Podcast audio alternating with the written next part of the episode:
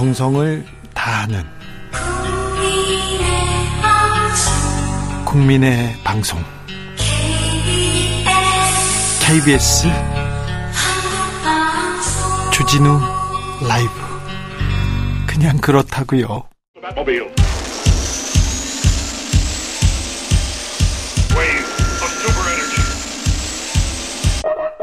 주 기자의 1분 조선은 왜 망했을까?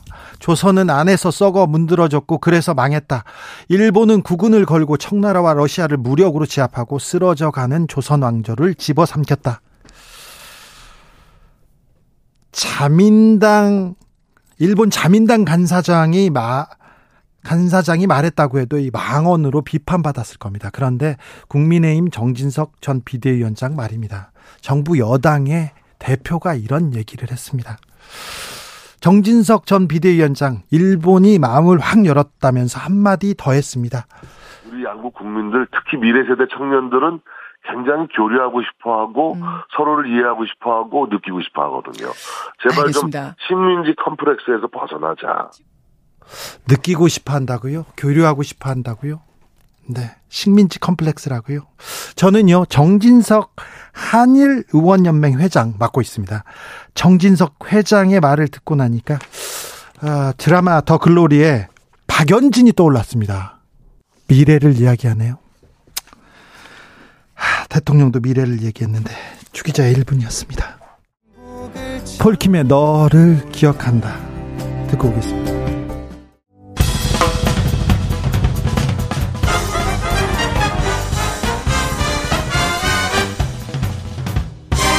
훅 인터뷰 훅 인터뷰 이어가겠습니다. 한일 정상회담 후폭풍 거세지자 윤석열 대통령이 직접 국민에게 입을 열었습니다.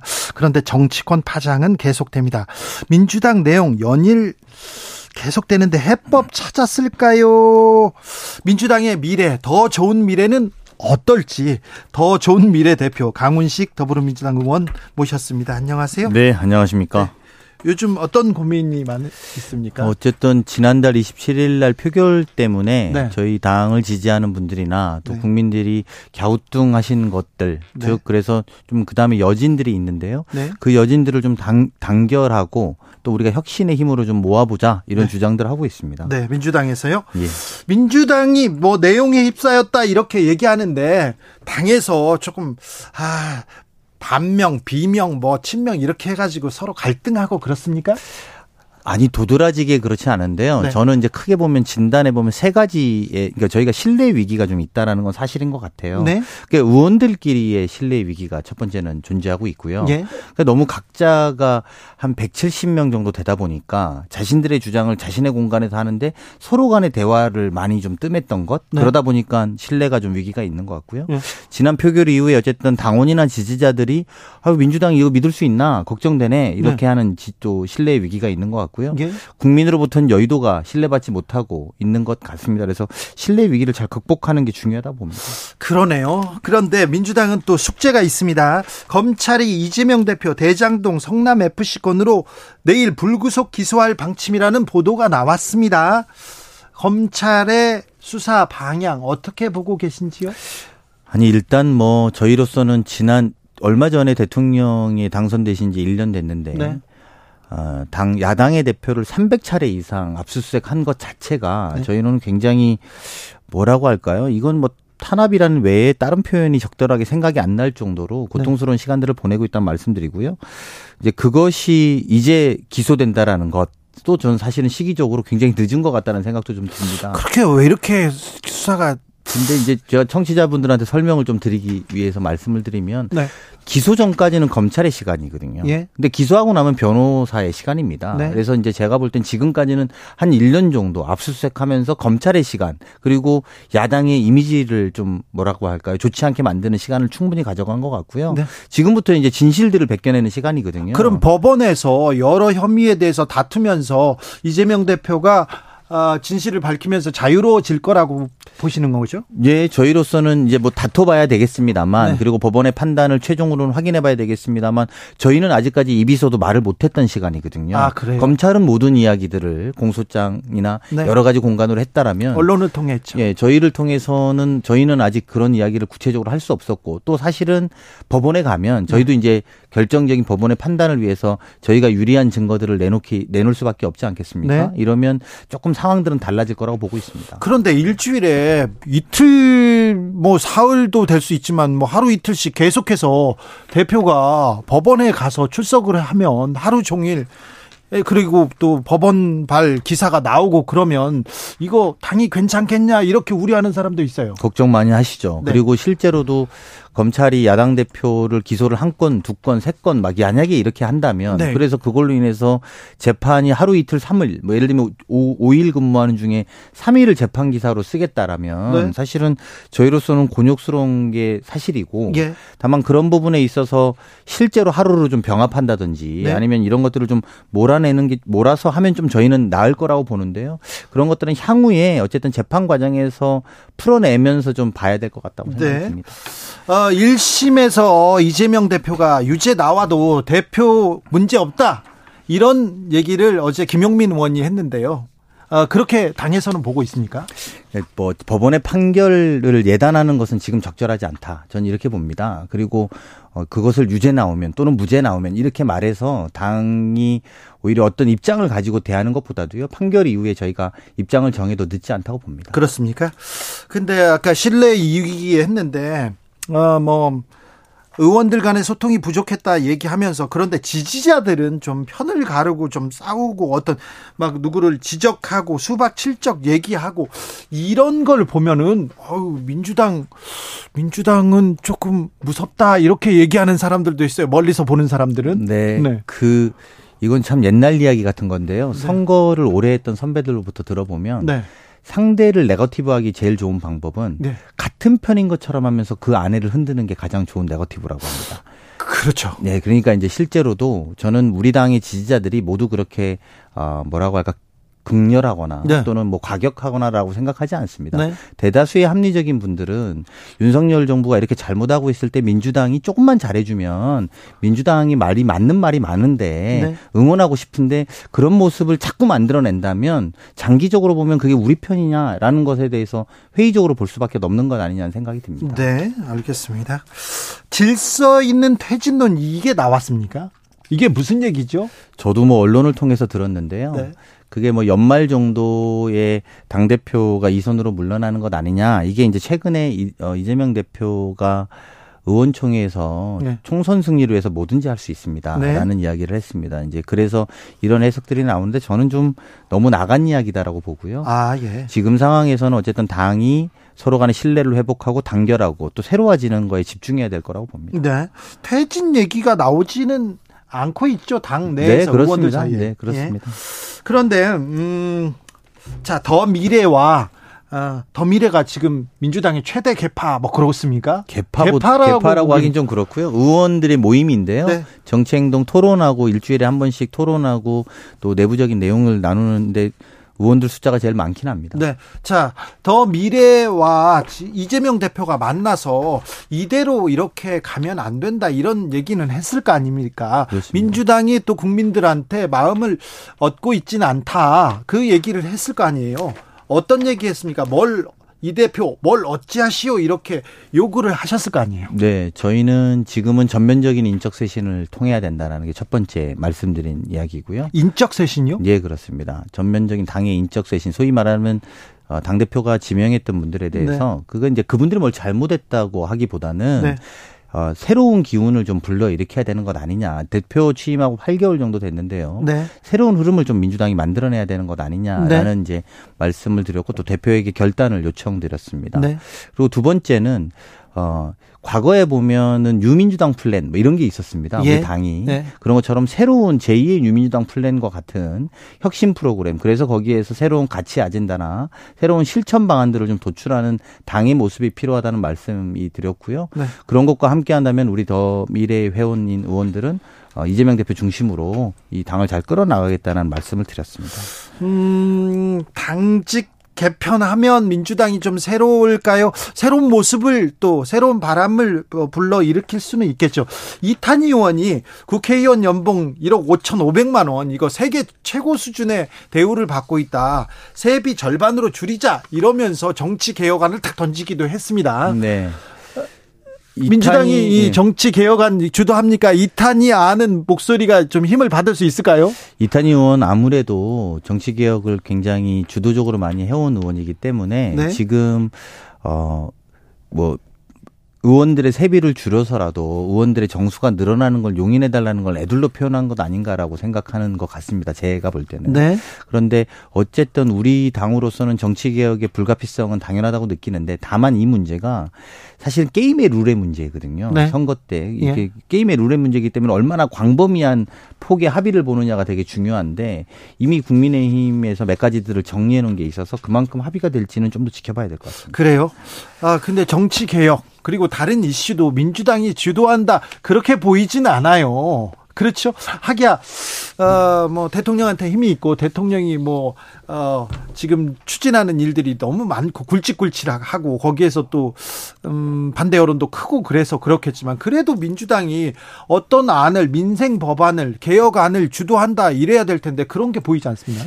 뭐 양곡발 양곡관리법이라든지 네. 제가 이제 보건복지위 간사인데 일곱 개 법안을 본회의에 직회부한 의료법이라든지 뭐 간호법이라든지 여러 개 있습니다만 예. 사실은 이제 야당의 어떤 한계, 체질적인 한계라는 것은 여당이 여당이 잘못할 때 채찍을 때릴 때 효과가 있는 것이지 저희가 뭘 주도한다고 해도 사람 말씀드린 것처럼 아 그게 우리한테 뭐가 와닿나 이런 네. 것들은 아직 쟁점을 많이 못 만들고 있다고 이슈를 던지더라도 이재명 대표 검찰 수사, 이재명 대표 재판 얘기 나오면 묻히기도 하는데 이 부분은 어떻게 돌파하실 겁니까? 저는 말씀드린 것처럼 이 지금 소위 말하는 체포동의안 네. 국면이 좀 끝나고 나면 어, 기소가 될 것이고 예. 기소가 되면 이제 변호인의 시간이 되기 때문에 네. 그럼 충분히 좀 해명해 나가면서 또 하나는 당이 완전히 근본적으로 변할 수 있는 새신의 방향과 모델을 만들어 나가면 국민들 입장에서는 윤석열 대통령에게 희망을 갖지 못한다면 아 그러면 야당이 좀 희망을 가져줄 수 있는 공간과 역할들을 해주는지 지켜볼 수밖에 없고 네. 그러면 저희가 좀 새로운 기회를 가져올 수 있다고 봅니다. 그래요? 네. 검찰이 빨리 기소를 해야 될 텐데 오히려 저는 그래서 말씀드린 것처럼 기소를 해줘야 된다고 저는 생각하는 기소를 안 하고 계속 질질 올해 연말 내년까지 끌어내 그렇습니다. 그러니까 지금 방금 말씀하신 것처럼 노웅래 의원 체포동의안도 굉장히 오래 전에 저희가 이제 벌써 80일이 지났더라고요. 그렇습니다. 근데 아직 기소를 안 했습니다. 네. 그러니까 그렇게 기소를 빨리 하면 변호인들의 시간들이 오거든요. 네. 그리고 나서 재판에서 법원 가서 다투어야 되는 거죠. 죄가 있다면 법원에서 빨리 다투고 죄가 있다면 빨리 벌해야죠. 벌, 그렇죠. 벌하고 네. 벌할 건 벌하고 예. 그리고 죄가 없으면 빨리 저, 자유로운 야당 정치인으로서 활동할 수 있게 해주는 것이 전 맞다고 봅니다. 네. 김우성님께서 음, 아픈 질문했습니다. 의원수 놀려놓고 세비 도로 올리면 그만입니다. 그러려고 하시는 거죠? 이렇게 하는데 민주당 그러시면 안 됩니다. 그런 그런 건 아닙니다. 그런 네. 건 아니고 사실은 이제 어, 전 세계적으로 이탄희 의원의 맥락을 제가 좀 붙여서 말씀드리면 전 세계적으로 실제로 대한민국 국회의원들이 많이 받는 편에 속하니까 이탄희 의원이 그런 제안을 했을 텐데 다른 권한도 많아요. 맞습니다. 네. 권한이 많지만 또 그게 또 한편으로는 어, 우리가 나라 전체 국가 경제가 600조 정도 되고요. 그리고 어, 기금이나 이런 것까지만 한 1200조 정도 됩니다. 그래서 네. 그런 부분까지 통제한다고 생각하시면 네. 예, 역할은 필요하다고 역할은 봅니다. 필요하죠. 그런데 네, 국민들이 국회의원들 뭐 하냐 이렇게 맞습니다. 맞습니다. 국민이 어, 국회의원들한테 불신 음, 매우 높다는 것도 유념해 맞습니다. 주십시오. 맞습니다. 문선 님께서 이재명 민주투사라면 지킬 가치가 있겠지만 민주당 왜 그의 방패가 되어 주나요? 민주당 이제 그를 놓고 국민을 위해 정치하셔야 되지 않을까요? 민주당의 주인은 이재명 이 아니지 않습니까? 이렇게 물어봅니다. 문선님 말씀에 동의합니다. 근데 저희가 지켜주는 것이 아니라 네. 야당 대표를 저희 손으로 검찰에 넘길 수는 없다고 생각합니다. 네. 그리고 아까 말씀드린 것처럼 300번이나 되는 3, 365일에 300일이 넘는 정도의 압수수색을 당했으면 네. 사실은 할 만큼 한 겁니다. 네. 그리고 그런 것들을 법원에 가서 다쳐서 죄가 있으면 죄를 물을 것이고요. 네. 다투 죄가 없으면 없는 대로 야당 대표로서 역할을 할 수 있게 해주시는 게 합리적인 이야기라고 생각합니다. 네. 강훈식 의원은 음, 더 미래 그러니까 민주당 의원들이 다 모여서 미래를 위해서 더 진짜 미래를 위해서 어떤 정책을 만들 건지 어떤 협의를 이어갈 건지 그런 얘기를 하시는 분인데 오늘 나와서도 어, 민주당 이재명 대표 얘기만 하게 됩니다. 어쩔 수 없어요. 민주당 의원들 오면 이 얘기합니다. 당직 개편을 하면 좋아질까요? 더 나아질까요? 그래도 새로운 민주당을 위해서는 필요하다 이렇게 얘기하셨다니 여기까지 하고요. 어, 한일 정상회담에 대해서 물어봐야 되겠어요. 한일 정상회담 이어서 윤석열 대통령의 발언 어떻게 보셨습니까? 저는 사실은 왜 사과가 필요하냐 미래를 이야기하자 이게 지금 대통령이나 그 주변에서 핵심 메시지의 기조인 것 같아요. 네. 뭐 굳이 우리가 빌리 브란트가 바르샤바에 가서 게토 추모비에서 네, 무릎 꿇은 무릎 꿇고 비 오는 날 어, 소득의 총리가 무릎 꿇고 유태인에게 사과를 하고 그리고 지원도 약속하고 네. 그러면서 물꼬를 텄던 거를 거론하진 않겠습니다.